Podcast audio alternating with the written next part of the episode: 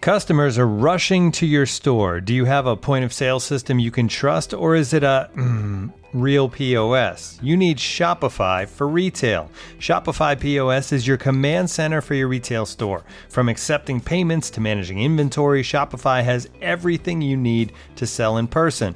With Shopify, you get a powerhouse selling partner that effortlessly unites your in person and online sales into the one source of truth. Track every sale across your business in one place and know exactly what's in stock. Connect with customers in line and online. Shopify helps you drive store traffic with plug and play tools built for marketing campaigns from TikTok to Instagram and beyond. Get hardware that fits your business. Take payments by smartphone, transform your tablet into a point of sale system, or use Shopify's POS Go mobile device for a battle tested solution. Plus, Shopify's award winning help is there to support your success every step of the way. Do retail right with Shopify. Sign up for a $1 per month trial period at shopify.com slash the athletic, all lowercase. Go to shopify.com slash the athletic to take your retail business to the next level today. Shopify.com slash the athletic. The Athletic.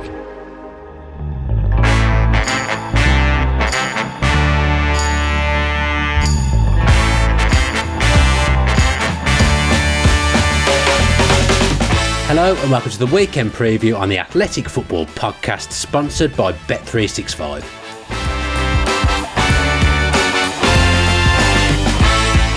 I'm Dan Bardell, and each and every Friday, myself and co host George Elek will preview the best of the weekend's Premier League action, well, what's left of it, alongside Bet365's Steve Freeth. On this week's show, we're going to talk Trent and his powers of creation, Kevin De Bruyne is back with a bang, and how Martinelli switched from automatic to a manual.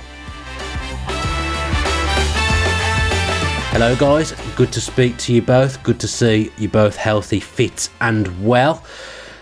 Premier League.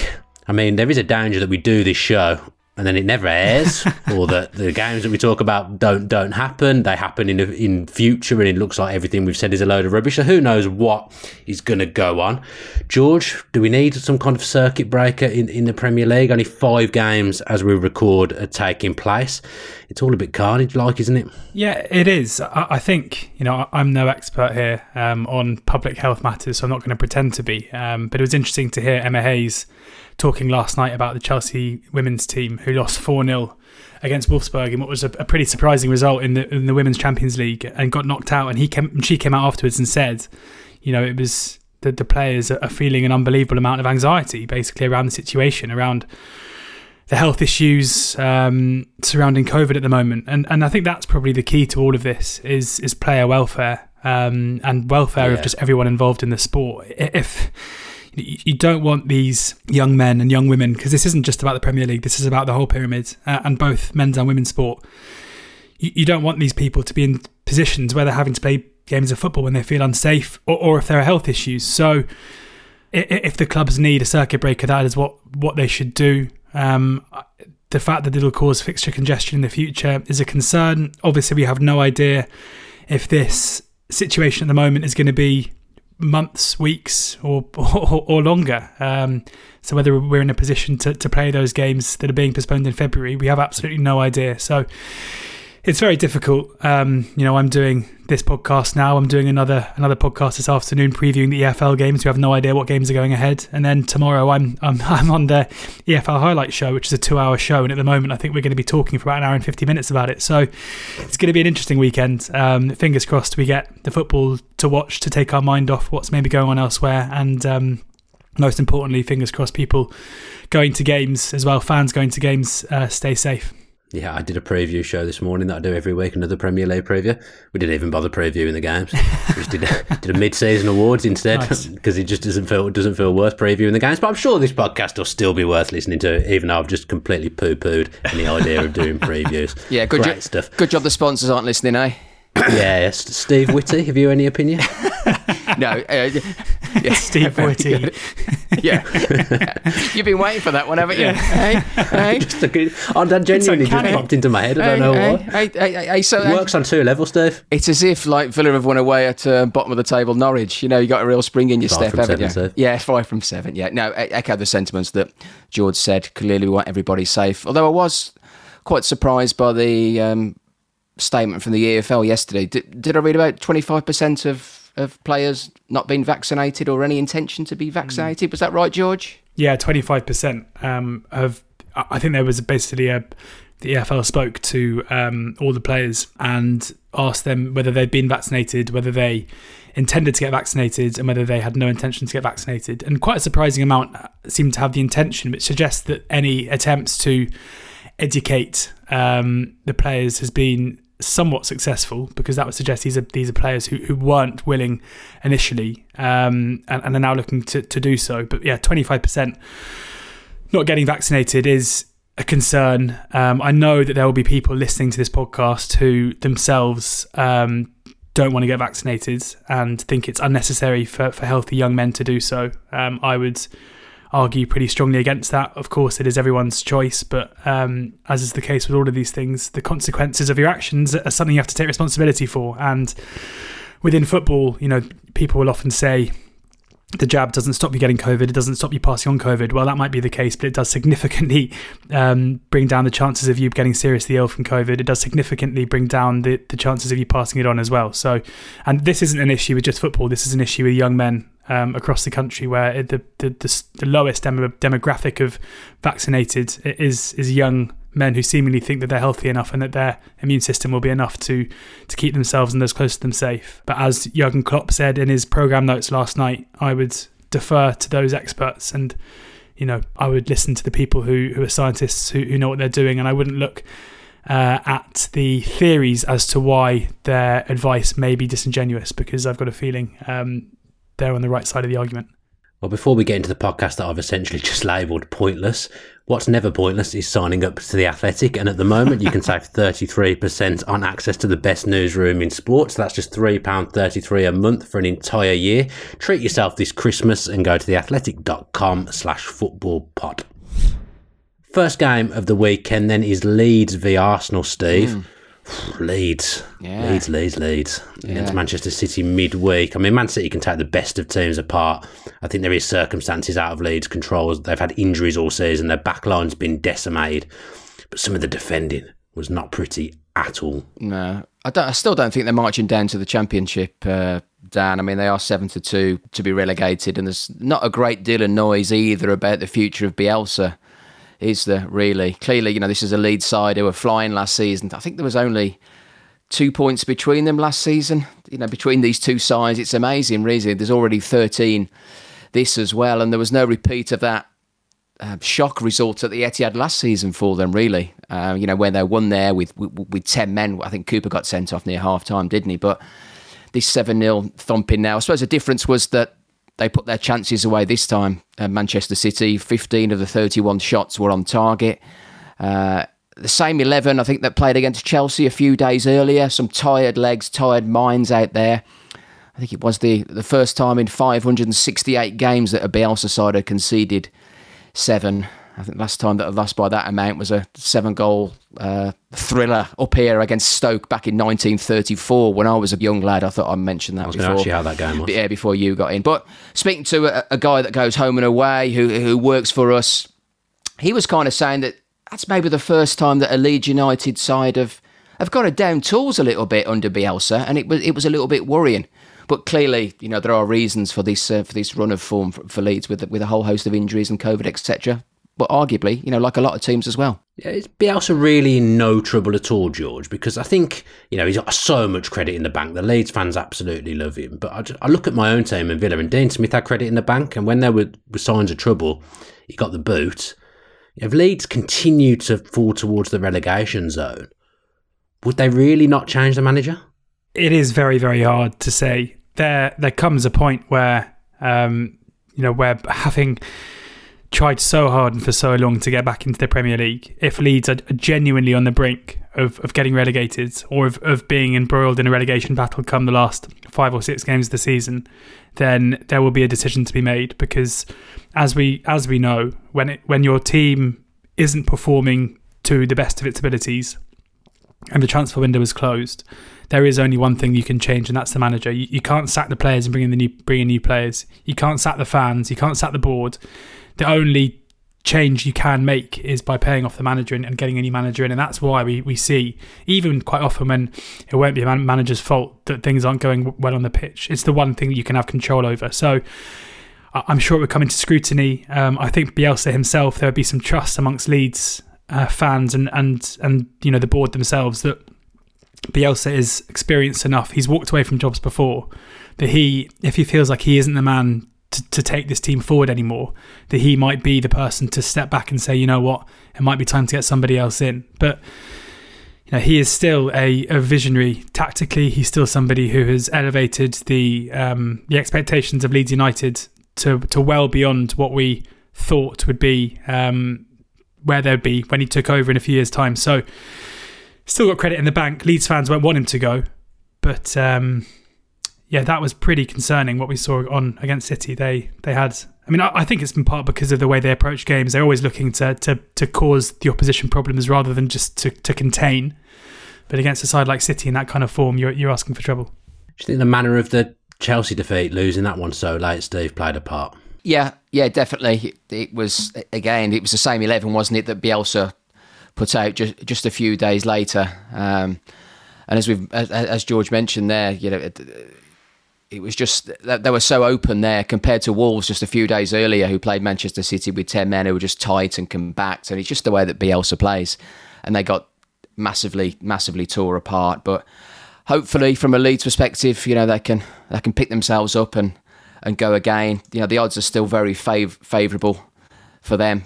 Um, me as a neutral, I, I really enjoy watching watching Leeds United play. Unfortunately, they've got some real big sides over the next couple of weeks, you know, uh, as well as Arsenal, you know, Liverpool away, and then probably the biggest one of all, the former European champions, Aston Villa at home on the 28th of December. So, big Huge. test for Leeds United it's worth also pointing out some context around this this Leeds result, the seven 0 because even though you know anyone who watched it, it did kind of feel like City were going to score whenever they went forward, but they did score some great goals. You know, De Bruyne's strike was obviously the, the second De Bruyne strike was fantastic, but if you look at and there are pitfalls to looking at, at XG in, in, individual games. And I know some people will probably switch off the podcast as soon as I mention it, but but it is important just to note that, you know, in my head as well, that the Watford performance against City and the Wolves performance against City were were much more pragmatic. You know, they they even though Watford under Ranieri are a team who look to attack wherever possible, against City they did drop in and they did say, you know what, we're going to play a low block and we're going to let you um, have a lot of the ball.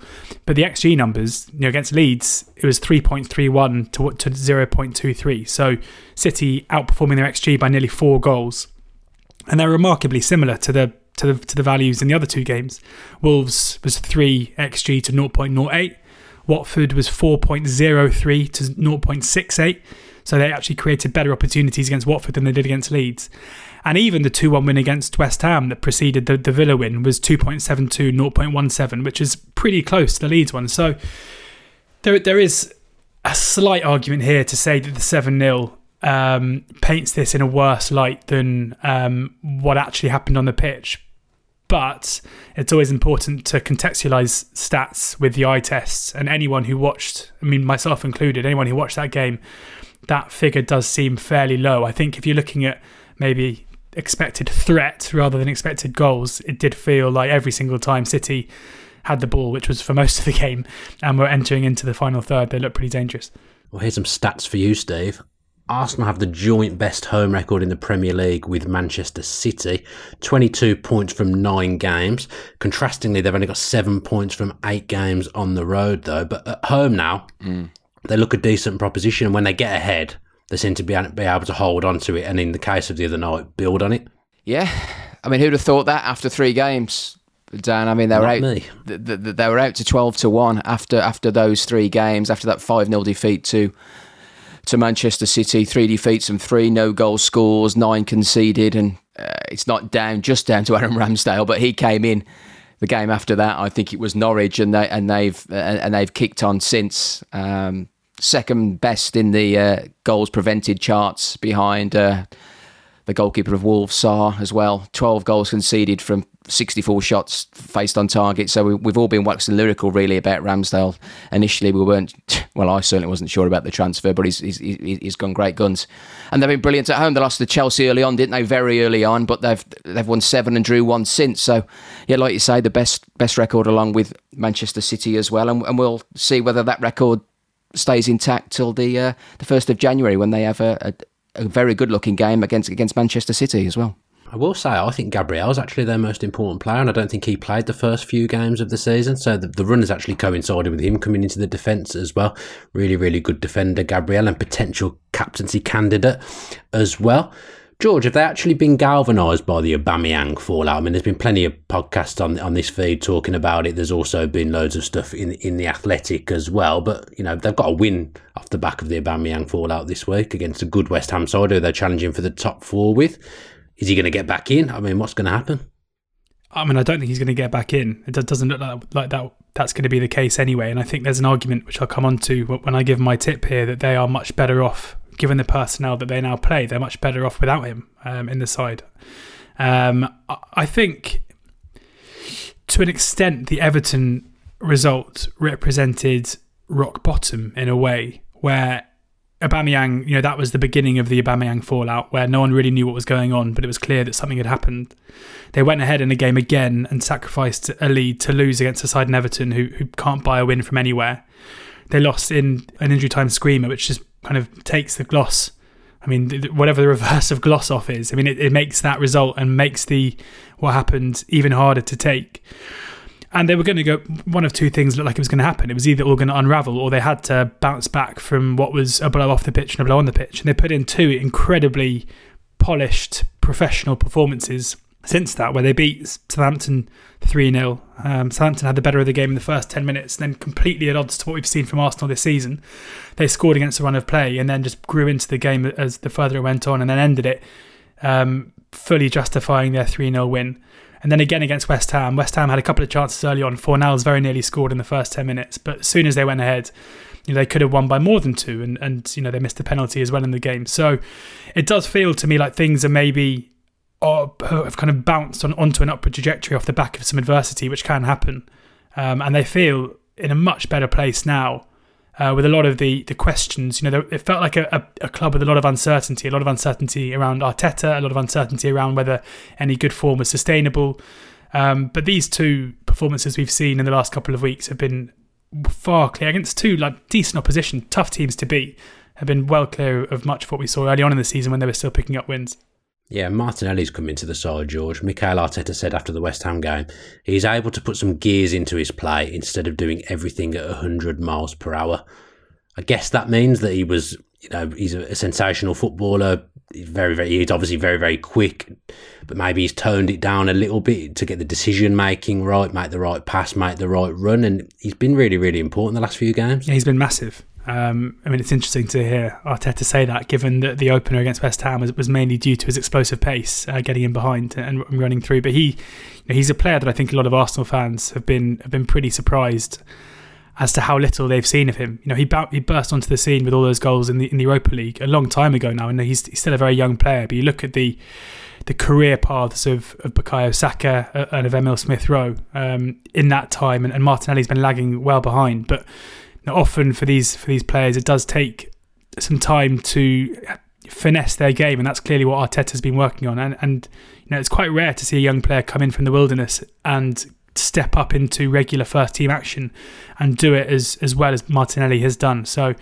Um, at the moment, it looks like a masterstroke to have, have taken him out of the fire for a bit. Um, and he is just another player who Arsenal have so many exciting attacking players who can play well off a front man who can hold the ball up. And that is what I'm getting to when, when I come to my tip here, where I think Alexander Lacazette is a far better fit for this Arsenal side now. When you've got Saka and you've got Odegaard and you've got Smith Rowe and you've got um, Martinelli, all these players who, who, who can carry the ball, give and go, run in behind, break the high line, unlike somebody like Pepe who you know, has obviously struggled massively for form this season. He scored a, a, a, few goals at the back end of last season, but he's somebody who, you know, you want to be a ball carrier who's fairly selfish, who will get balls into the box, will look to shoot where possible himself.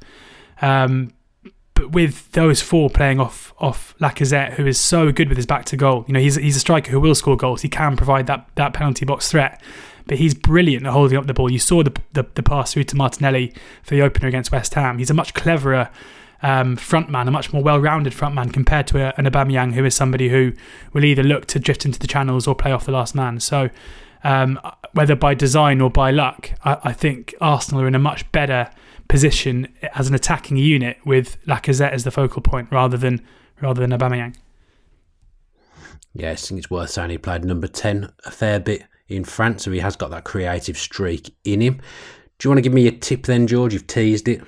Yeah, it's looking at those players who are, are kind of playing off Lacazette at the moment.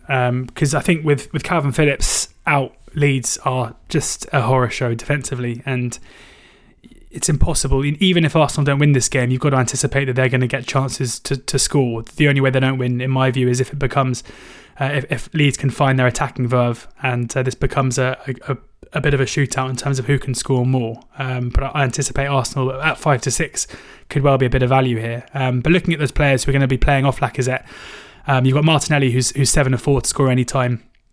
Uh, Saka is thirteen to five to score any time. Smith Rowe three to one. Um, but the one I like is, is Odegaard, who's uh, who will play as, as, a ten. He's scored three goals in his last four. He's getting into goal scoring opportunities regularly. He's far more of an attacking, uh, well, he's far more of a goal threat now, as I say, with, with Lacazette in the side, um, almost as his foil. So in a game where you've, you've got to be anticipating that Arsenal are going to get chances to score. I, I, think of those four players in behind, I mean, Lacazette is the, is the favourite to score any time. He's, he's 13 to 10, but I think that 13 to 5 about Odegaard is, is probably the value way to go. I mean, the, the 3 to 1 Smith Rowe uh, is also interesting, but you know, you want to wait for team news maybe before deciding between Smith Rowe and, and Martinelli, whereas Odegaard should be a surefire starter. This episode is brought to you by Michelob Ultra, the official beer sponsor of the NBA. Want to get closer to the game than ever before? Michelob Ultra Courtside is giving fans the chance to win exclusive NBA prizes and experiences like official gear, courtside seats to an NBA game, and more. Head over to michelobultra.com slash courtside to learn more. Looking for an assist with your credit card but can't get a hold of anyone? Luckily, with 24 7 US based live customer service from Discover, everyone has the option to talk to a real person anytime, day or night. Yep, you heard that right. You can talk to a real human in customer service at any time. Sounds like a real game changer if you ask us. Make the right call and get the service you deserve with Discover. Limitations apply. See terms at discover.com/slash credit card.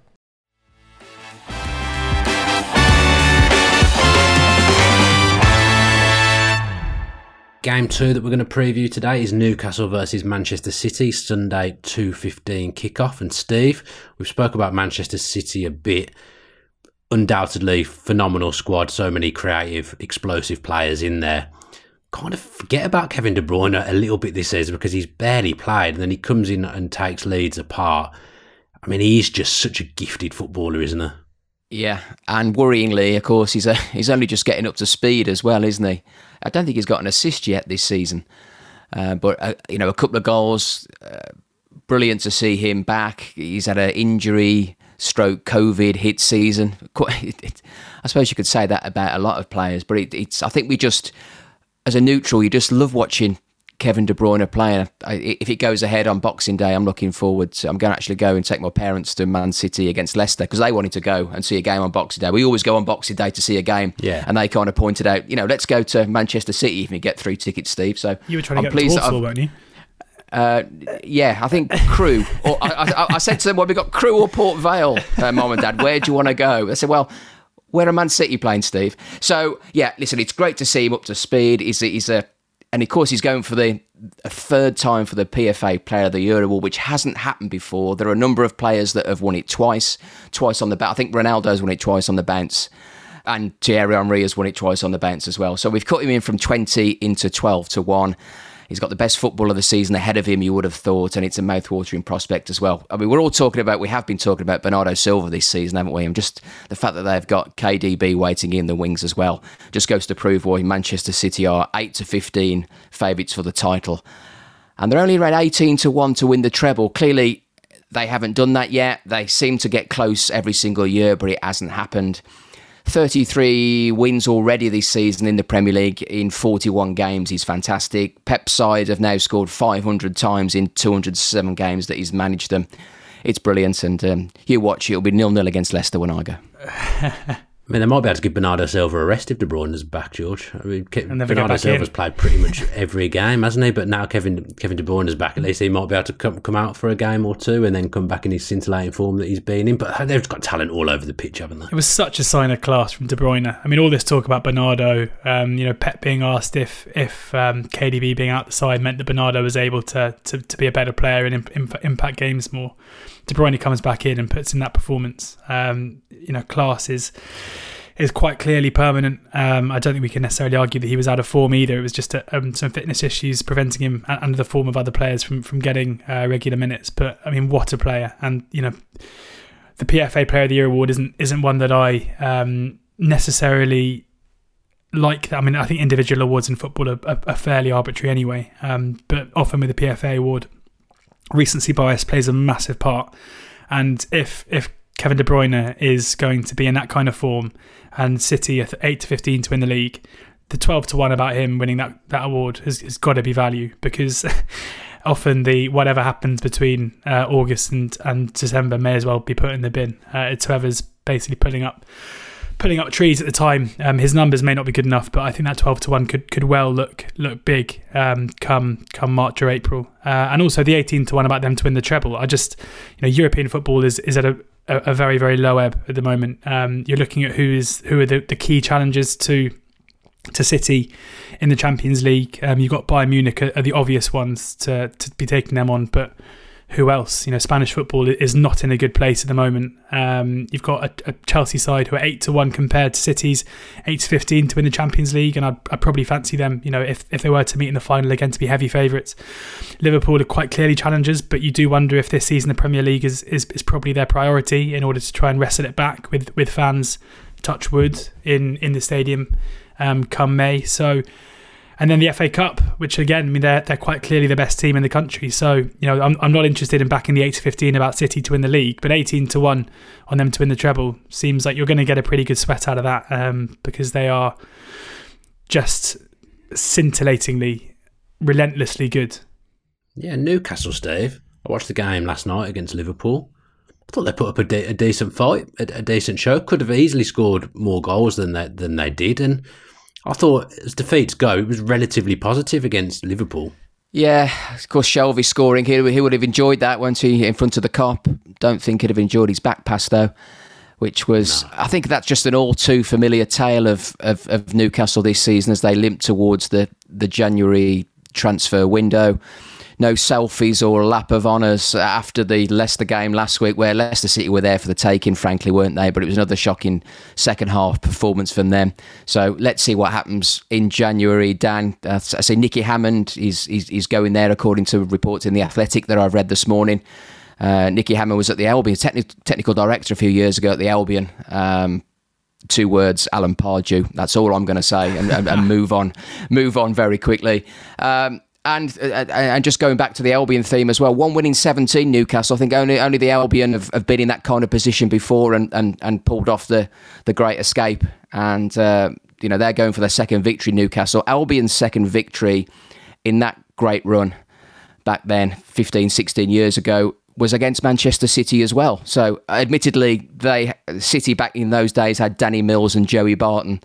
City now have KDB and Joe Cancelo. So there is a bit of a difference there. I just remember you know, the, the arrival of, of, Kevin Campbell and Kieran Richardson back in January was was a huge boost for, for the LB, and then clearly Newcastle are going to have to try and do that uh, now just to get some big names in, some big big uh, performances from. Uh, you'll have to wait and see who they get. Clearly, a, a fullback, a ball playing centre half, maybe a centre forward, maybe a centre midfielder. You know, good luck to Nicky Hammond and the team tr- uh, trying to get that. But they are four to six to go down, so it's not as if they're hundred to one on to go get, uh, go down, down. But it's clearly it's going to be a big test for them. Kieran Trippier seems to be the main man that is getting linked with Newcastle, George. As a good a player as he is, you know, is that going to be the difference between staying up and not?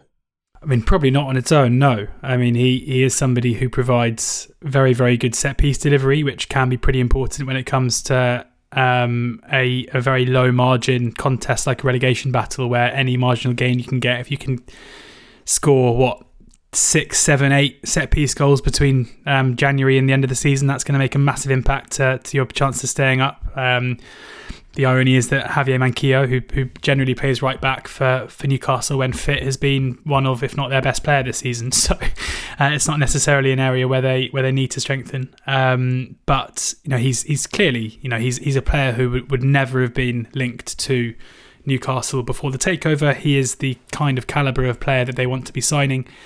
Um, there isn't, you know, we've, we've discussed on, on the show before the issues that Newcastle are going to have where I can't see any Premier League club wanting necessarily to do to do good business with them. Um, I think they most Premier League clubs will, will want to do what they can to see them relegated after the wrangling over the the takeover itself. Um, but Eddie Howe does have a, a relationship with him. He was the one who brought him to Burnley in his short, ill-fated spell as Burnley manager.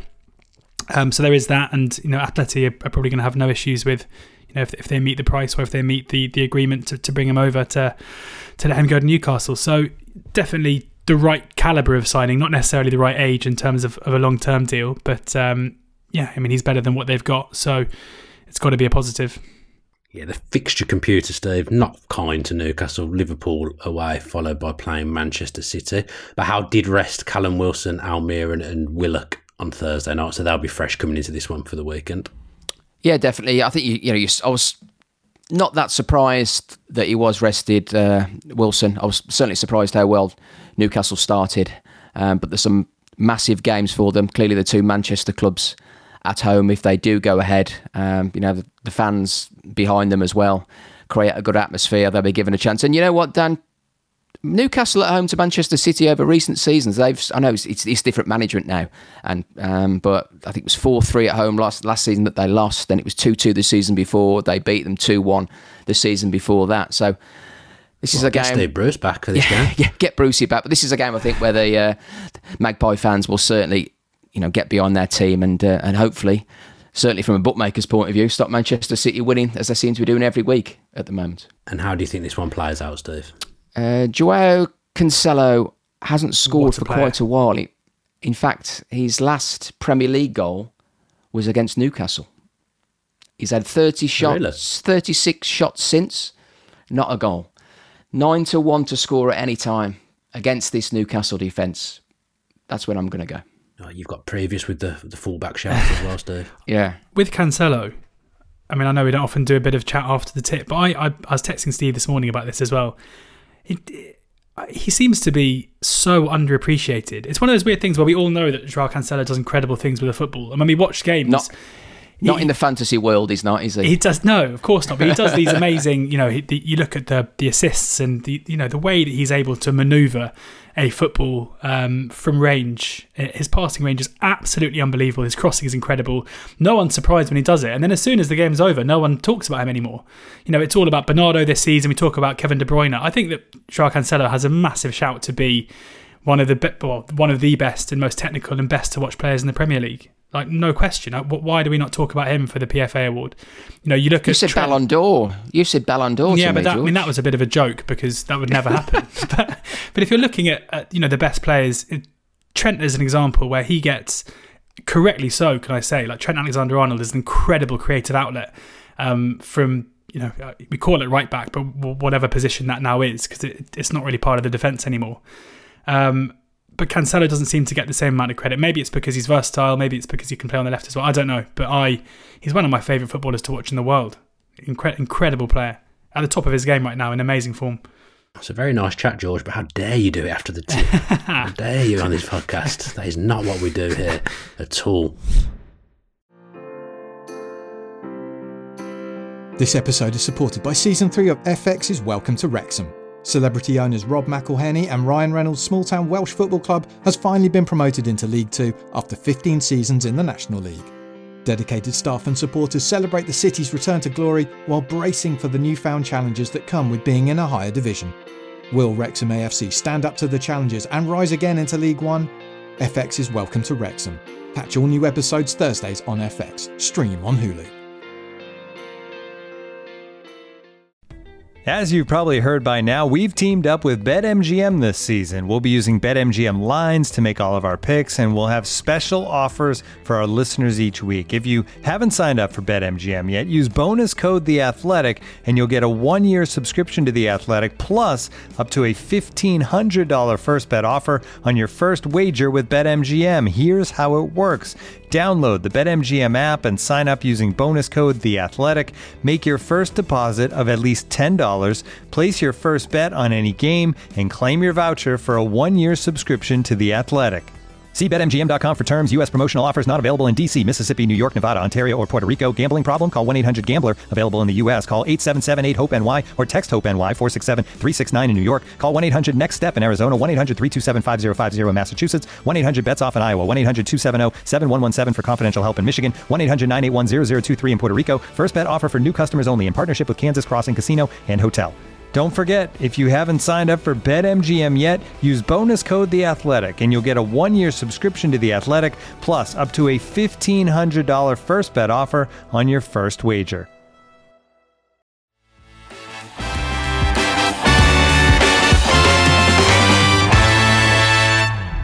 Game three, Spurs v Liverpool. Now, when Spurs last played about three years ago, George, 'cause that's how long it feels ago since I wa- I watched them hmm. play. They were on a decent run under Conte, so this game could be a little bit of a banana skin for for Liverpool. I suppose they've firmed up as you would expect under Conte. They still can't get Kane for him, but they they were looking better, weren't they? Yeah, it's absolutely incredible how Harry Kane, uh, even despite the Im- the improvement of form um, at Spurs, Kane is, is never the one getting in the goals. Uh, and and Spurs, I guess, have benefited a little bit by maybe teams around them um, not picking up as many points as they'd hoped. Suddenly they're they're in seventh, but they've got three games in hand on Arsenal in fourth, and they're only four points behind them. So, you know, if you're taking games in hand into as, as a positive. Um, you know a positive thing for for a team, then it looks like the top four is well within their grasp. Uh, the issue here, when you're previewing this, is that we have absolutely no idea how Spurs are going to show up here. No, we don't know how many players are going to be available, how many players are going to be out. Antonio Conte was clearly and visibly troubled by, um, you know, they were the first Premier League club to be really hit by the by the new wave of coronavirus, and you could tell his emotions were, were pretty fraught. Mean, we don't know what impact that's going to have. You know, going back to what I mentioned at the top of the show about the on Emma Hayes' comments, um, they're coming up against a Liverpool side who's um, their, their schedule hasn't been impacted. Is that a positive thing or a negative thing? Are Spurs coming into this fresh as opposed to Liverpool who've had to play on, on Thursday night? We just don't know. There are so many unknowns here. Either way, it's going to be a difficult game for, for Liverpool, you have to think.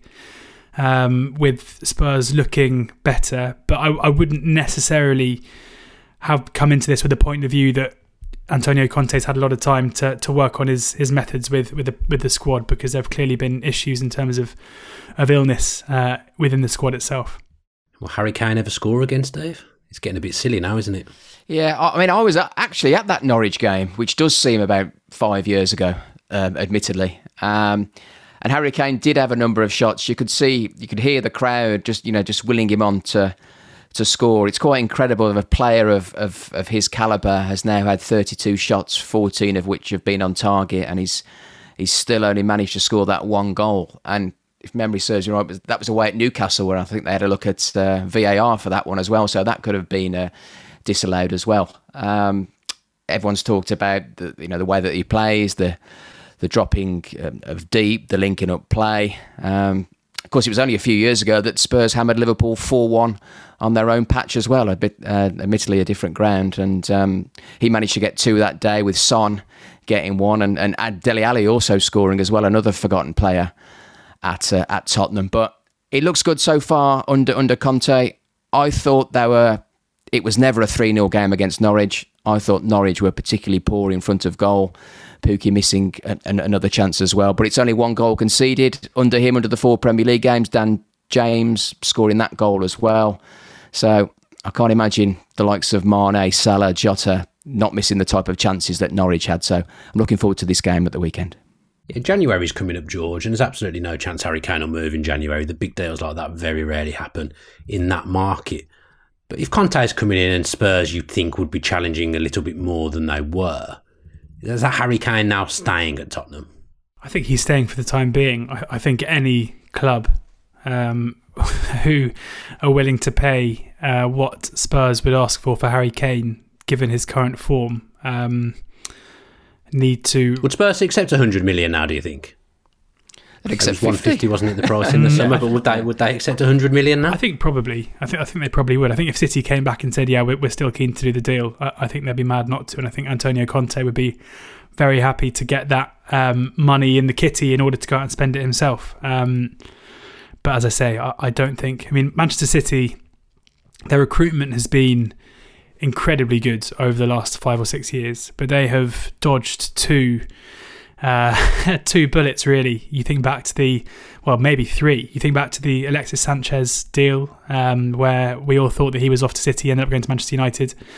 I mean, maybe things would have turned out differently, but his career hasn't really suggested so. Um, I, I still think the Ronaldo deal would have been bizarre.